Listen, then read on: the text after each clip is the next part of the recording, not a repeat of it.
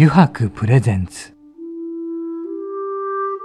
中原茂の「ただ風の中で」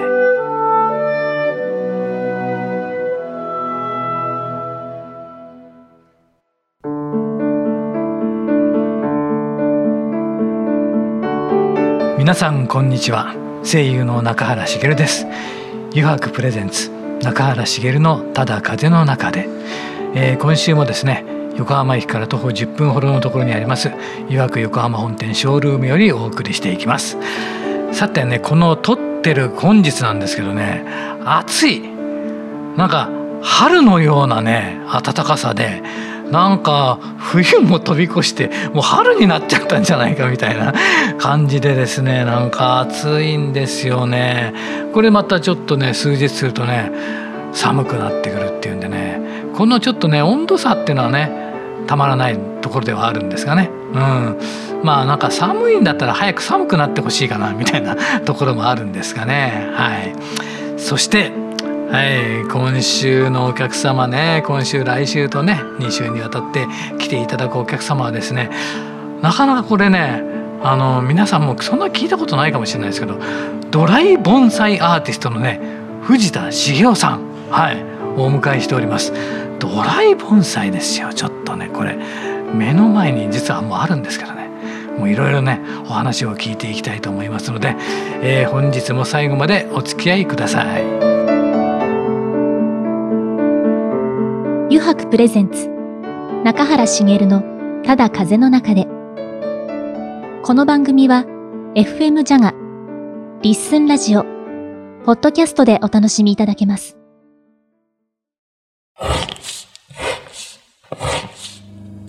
油白の革製品は日常品でありながら小さなアート作品である。日々の暮らしに彩りを。レザーブランド。油白。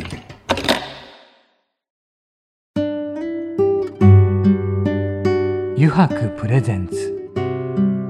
中原茂の「ただ風の中で」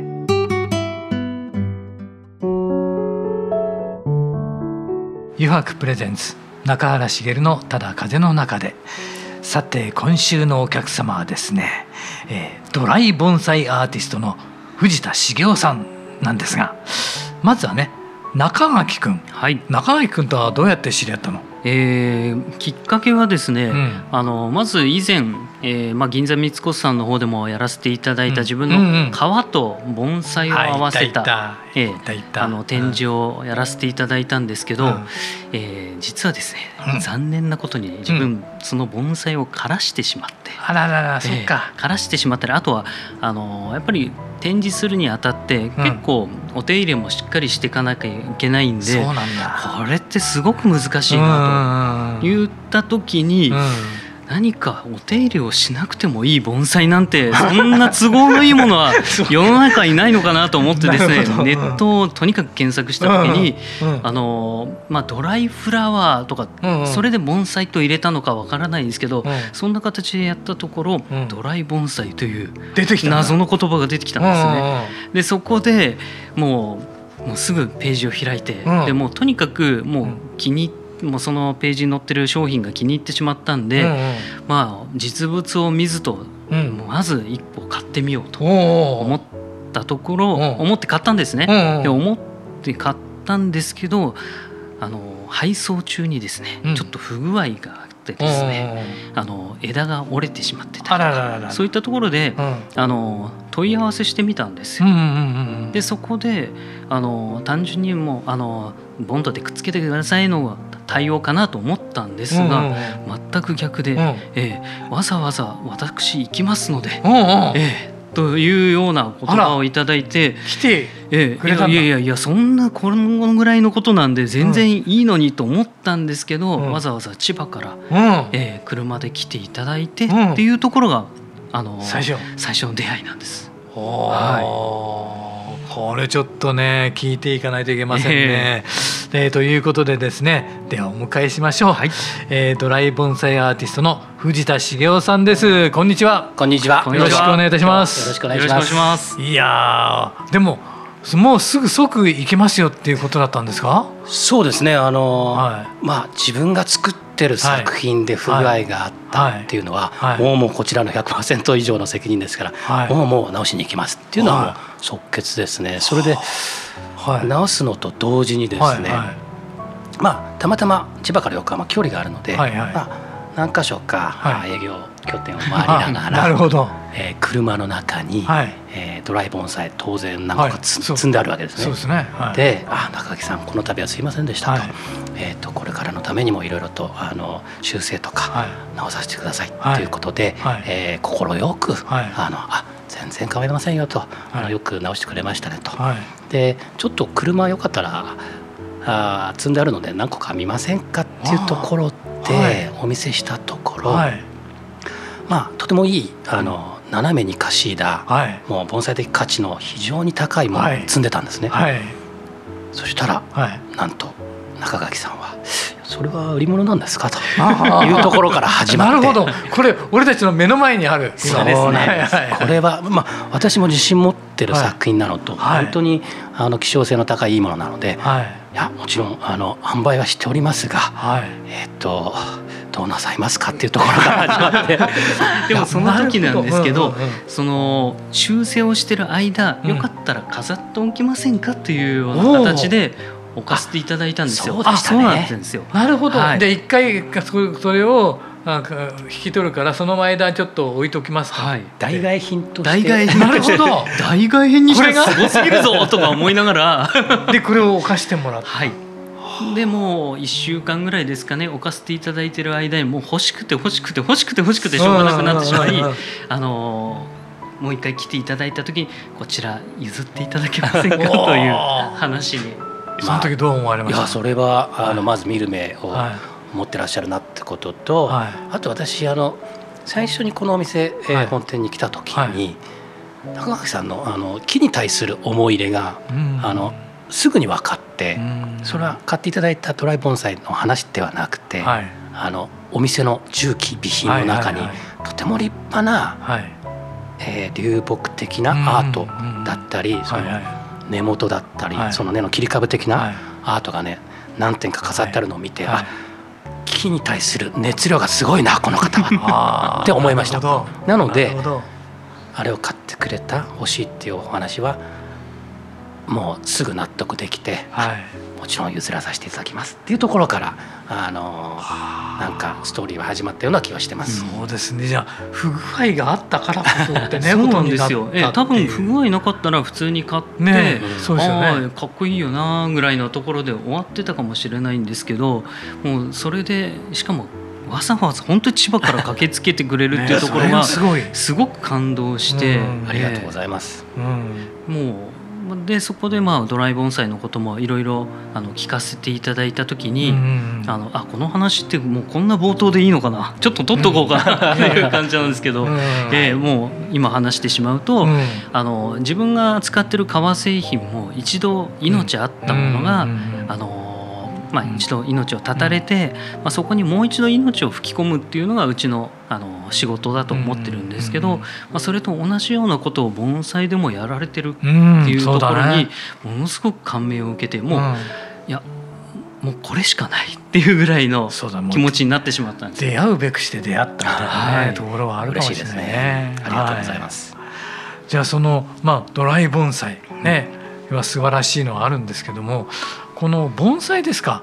もう僕たちは全くちょっと素人なんで分かんないんですけども藤田さんはもともと盆栽をやられていたのかそれとも何かの表紙で 表紙でっていうのはおかしいですけど 何かの縁があって始められたのかって、はい、どうなんですかね、えーと、いわゆる盆栽の仕事は、代々あの受け継いで、はい。盆栽園のその跡取りになったりとか、あの継いでいく方が、まあ、今までの普通のパターン、従来のパターン、僕の場合はですね、実はアメリカフロリダディズニーワールドに、えー、と若い頃、行ったんですね、はい。まあ、20代前半。それは何何のためにこれはね盆栽は最初関係なく、あの普通に、えー、と留学プラス、ディズニーに関しては1年契約で、えっ、と働くことになったんですね。ディズニーで働くためディズニーワールドで、はい、で、はい、その売り場の中に実は盆栽があったんです、はい、なぜならジャパンパビリオンの中で働いたので、はい、着物盆栽、はい、えー、陶器とか、はい、えー、真珠とか、はい、まあ、日本的なものが代表的なものが売られていると、はい、そこの僕は盆栽のコーナーに、えー、っと携わることになって。たまたまってことですね？たまたま。それはたまたまですね、はい、それが盆栽を始めるきっかけです。始めるきっかけ始めるきっかけ。でちょっとね古い話で長くなっちゃいけないので、はしょりますけれども、その後、日本へ帰ってきて、ね。で何をしようかなっていう時に僕は盆栽が海外で人気があるのが頭から離れてない離れなかったんですね。でまだ若かったですから、チャレンジャー精神で起業する時に、会社作る時に盆栽業を始めたんです。なので盆栽業を起業したわけですよ、ね、そうなんですよ。あんまりいないと思いますよ。えー、そうですね。普通はね、代々代そうですよね。僕はあの20代、うん、前半によし盆栽で生計立てると思って始めたんですね。はそれがあの僕の盆栽をやる、はい、えー、ルーツであります。はあ、じゃあもう自分でいろいろ盆栽のことも調べ始めたり勉強も始めてってこと、ね、独自ってことですよね。だからそこら辺も似てますよね。似てますね。自分も完全独学なんで。全部独学なんで。でもそのなぜそこまで盆栽に惹かれてしまったんでしょうね、うん、藤田さんは。えーちょっとおかしく言うと僕の名前が茂雄と言うんですけども、はい、茂る男なんですもう親親に感謝なんですけど、はい、まあ何か植物とかそういうものを茂らしていく、はい、えーと、星のもと、えー、生まれたのかなというところと、あと父はあの工務店をやってましたので、その木樹木には昔から子供の頃から触れていた、感じていた、香っていた、もう本当木の香りとか、木の木目とか見ると、やっぱりなんかね子供心に、あのいいものを感じてたので、まあ多分それのかいろんな延長で社会経験積むつく中で、積む中でね、盆栽に行き着いた感もありますね。はい。まあ、魅力は語ればね尽きないんですけれども、やっぱり自然の樹木が小さく人間の手によって作られて鑑賞するための盆栽になってるんですね。まあその辺は歴史は当然あります。平,、平安時代鎌倉時代から、盆栽っていうのがありまして、まあその流れですよね。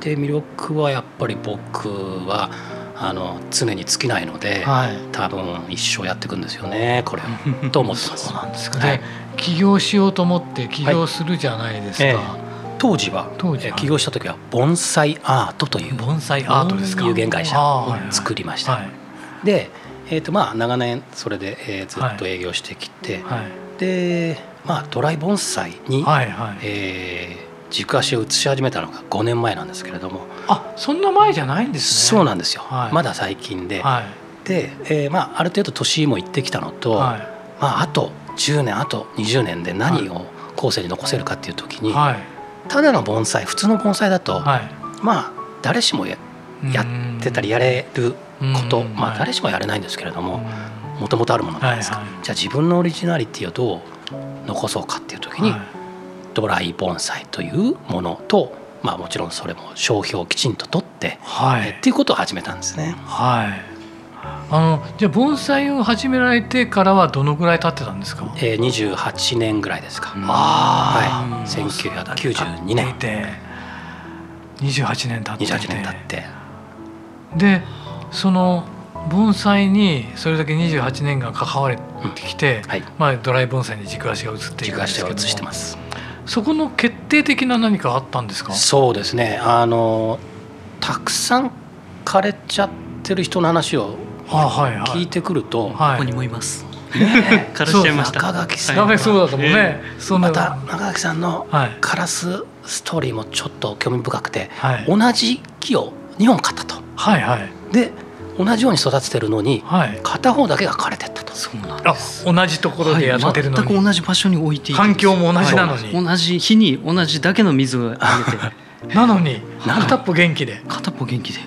そういうことがまあまああるわけじゃないですか世の中に。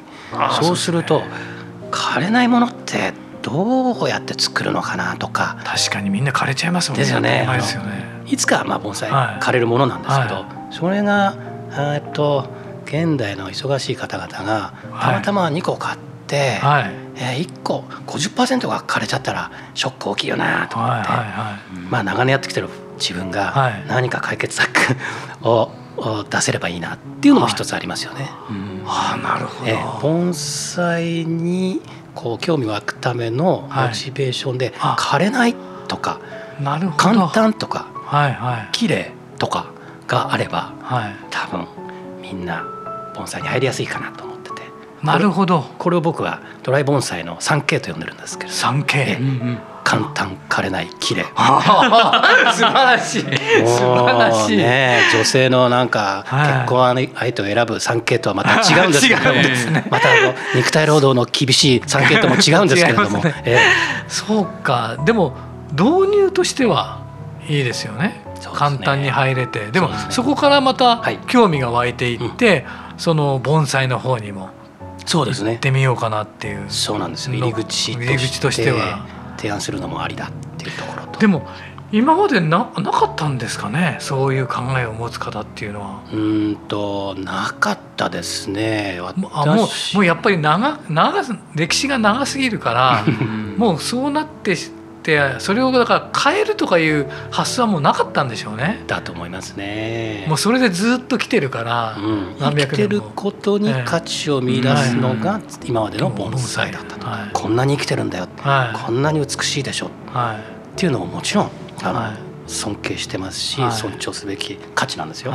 でもドライ盆栽っていうありうかもしれないですけれども、自分なりの何かを作ってみたかったっていうのがありますね。なるほど、でそれでまあ世に出していくわけですけども、はい、あのまあやっぱり中垣君のようにこれは何だろうと思って、うん、あの帰っていく方もいるじゃないですか。そうですね、今その藤田さんのところでは盆栽ももちろん扱ってますいらっしゃいますよね。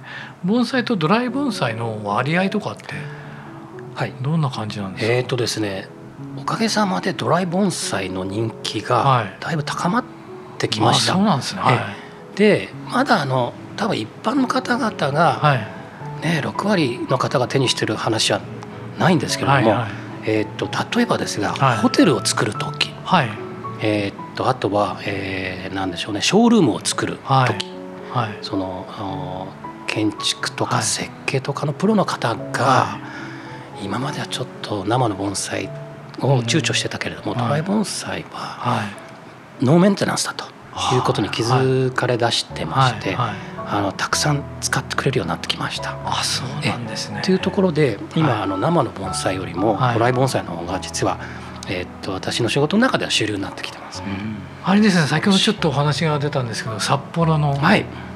そうなんです。えっと今回北海道に、あの放送されるということで、あのひらめいて、はい、えー、えー、今日言わせていただこうと思ったんですが、はいはい。はい、えー、札幌遊園というまだ新しい、はい、えー、温泉旅館が、はい、えっと、札幌市内にあるんですね、でオープンしたてで話題になってるんです、はい、で実はそこの各フロアのエレベーター開けてすぐのところに入ってすぐのところに私のドライ盆栽が全フロア並んでるんですよ。すごいですね。高い。各回素晴らしいですね。これはいい仕事になりました。そうですね。だってエレベーター降りたら目の前に。目の前に。ぜひあの今回流れてる、そうですね、えー、聞かれてる方々、えー、行ってほしいですね。札幌遊園です。札幌行ってみたいです。行ってみたいぜひ行きたいですね。見に行きたいね、はい。えー。いやもう今ね今でもなんかまだまだね話があれですけど藤田先生と今週はちょっとお時間になってしまいました、はい、また次週もですねちょっとお伺いしたいと思うんですが、はい、実はこの後ですね9時やろうぜというコーナーがありまして、まあ、ちょっと昭和テイストなものなんですが 9時を引いていただいてちょっとお話を展開していくというコーナーがあるんですが、はい、そちらの方もお付き合い願えませんでしょうか？かしこまりました。よろしくお願いします。よろしくお願いいたします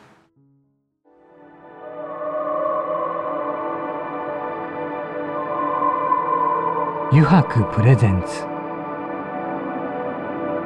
中原茂の「ただ風の中で」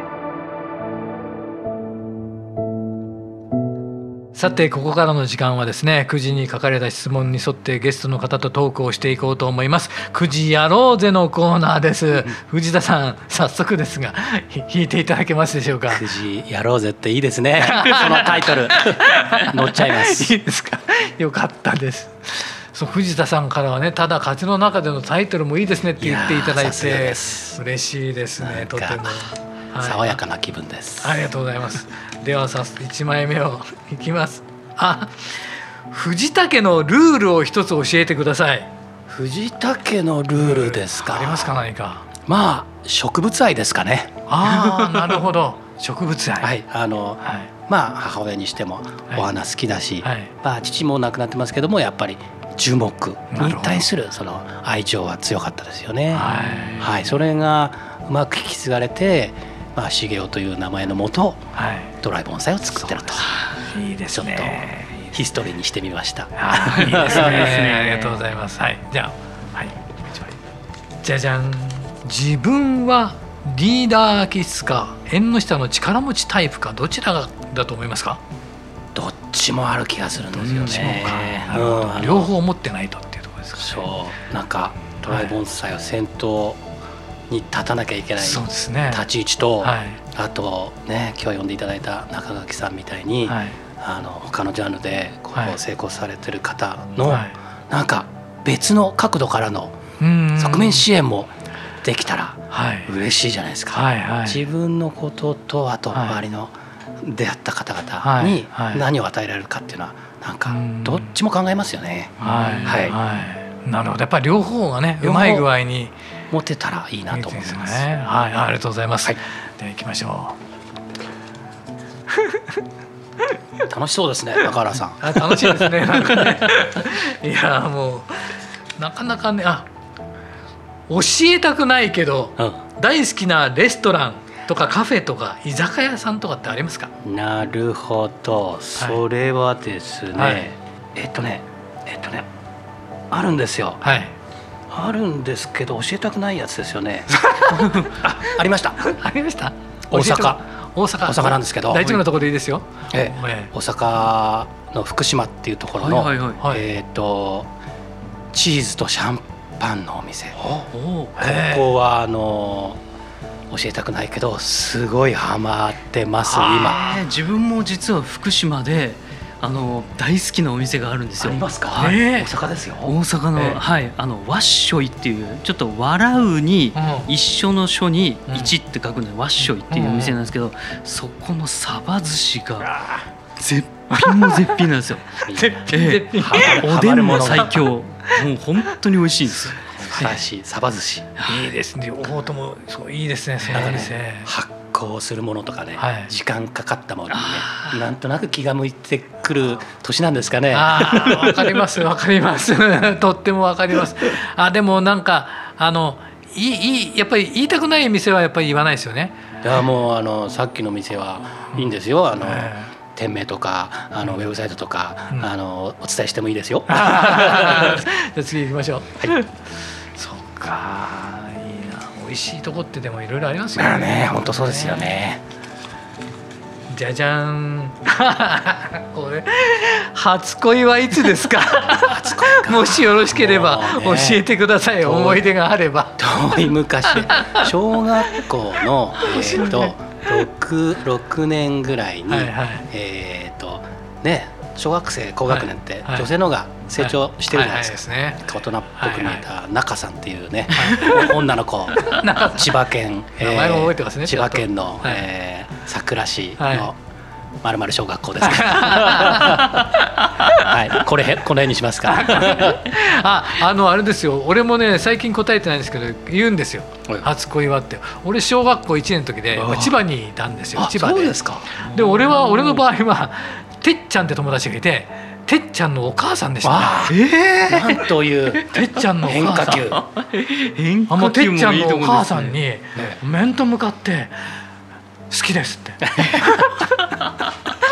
結婚してください。その後のてっちゃんとの仲が心配ですけど。おもうそれなんかね強烈に覚えてるんですよね、えー、その後どうなったかはね、まあ、向こうね向こうのお母さんニコニコしてましたけどね。そうですよね。そんなのありましたね。斬新ですね。面白い。あ じゃあ次お願いします。でも事実ですもんね。でもまさか中原さんのこんな話が聞けると思ってなかった。引き出しましょうどんどん。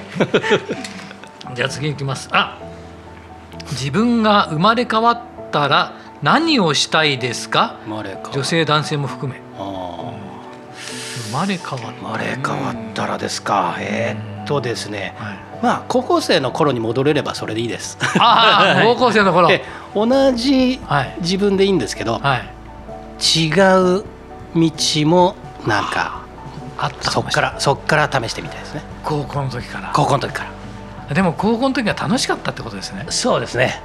高校の時がね多感な頃かつ、はい、なんかキラキラしてたじゃないですか。だんだんあのシワとかね 髪の毛とかね気になりだす今日この頃ですけど その頃に戻ればまたゼロからみたいな。なるほどいいですね。それいいですね。それは賛同しますね、はい、じゃあもう一枚もう一枚もう一枚お願いします素晴らしか聞いてくれてる方。俺もね高校時代が一番楽しかったですよ。そうですか、はい。はい、あどうしてもこれだけはやめられないというものは何ですか？何かありますか？やめられないものですか、はい。あお酒ですかそしたら。ああ 大きなことですね、ね、お酒はやっぱりあの、はい、食べ物はなんかコントロールできても、はい、まあ、まあお酒もお酒立つのはちょっと厳しそうですね。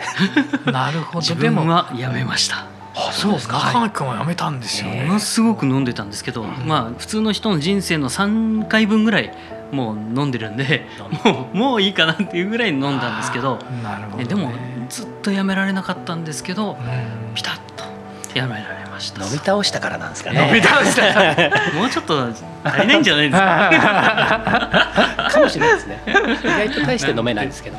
あでもね美味しく飲めればいいですよね。それが一番ですね。はい。あ、ありがとうございました。9時やろうぜのコーナーも楽しくね、お話をしていただきました。本当にまたですね、次週もですね、ぜひいろいろ語っていただきたいと思いますが、また来週もね、よろしくお願いいたします。藤田さん、よろしくお願いします。またよろしくお願いします。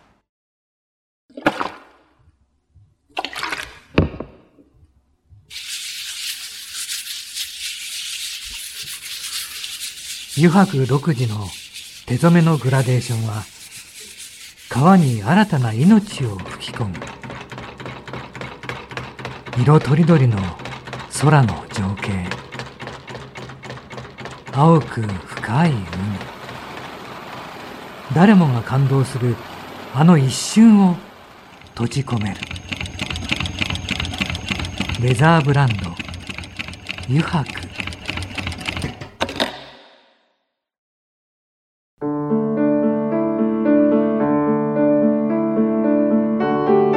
中原茂がお送りしてきました「余白プレゼンツ中原茂のただ風の中で」そろそろエンディングのお時間です。さてね皆さんいかがでしたか？もうねたっぷり話していただきましたがね藤田さんにはまた来週もね、えー、出ていただいていろんなお話を伺いたいと思います。はい、えー、この番組でですねリスナーの皆さんからメッセージをたくさんお待ちしております。e メールアドレスはすべて小文字で jaga.jaga.fm jaga.jaga.fm へお送りください。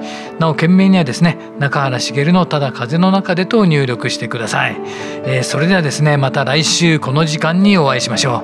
油白プレゼンツ中原茂のただ風の中で。